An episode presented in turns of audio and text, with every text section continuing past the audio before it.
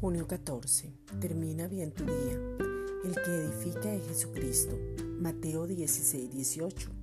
Y yo también te digo que tú eres Pedro, y sobre esta roca edificaré mi iglesia, y las puertas del Hades no prevalecerán contra ella. La roca es Cristo. Edificaré mi iglesia, somos de Él y para Él.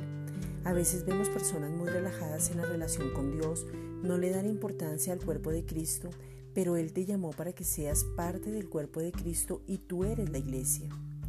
Dios te edifica para cumplir el propósito. Dios no te va a mandar un WhatsApp, Dios no te va a llamar para que vengas porque Él ya te llamó y la iglesia no es para tu beneficio. Ahora tú eres la iglesia y estás en el cuerpo de Cristo. Los dones y talentos no son para ti, son para el servicio de otros. Aún el cantar no es para que la gente se ponga alegre, porque todo es para Él. Lo que tienes no es para tu beneficio, es para que Dios edifique sus planes. Tú no buscas una iglesia donde te hablen lo que tú quieres oír o donde te sientas bien. Tú buscas un pastor conforme al corazón de Dios donde tú puedas ser edificado y te puedas desarrollar.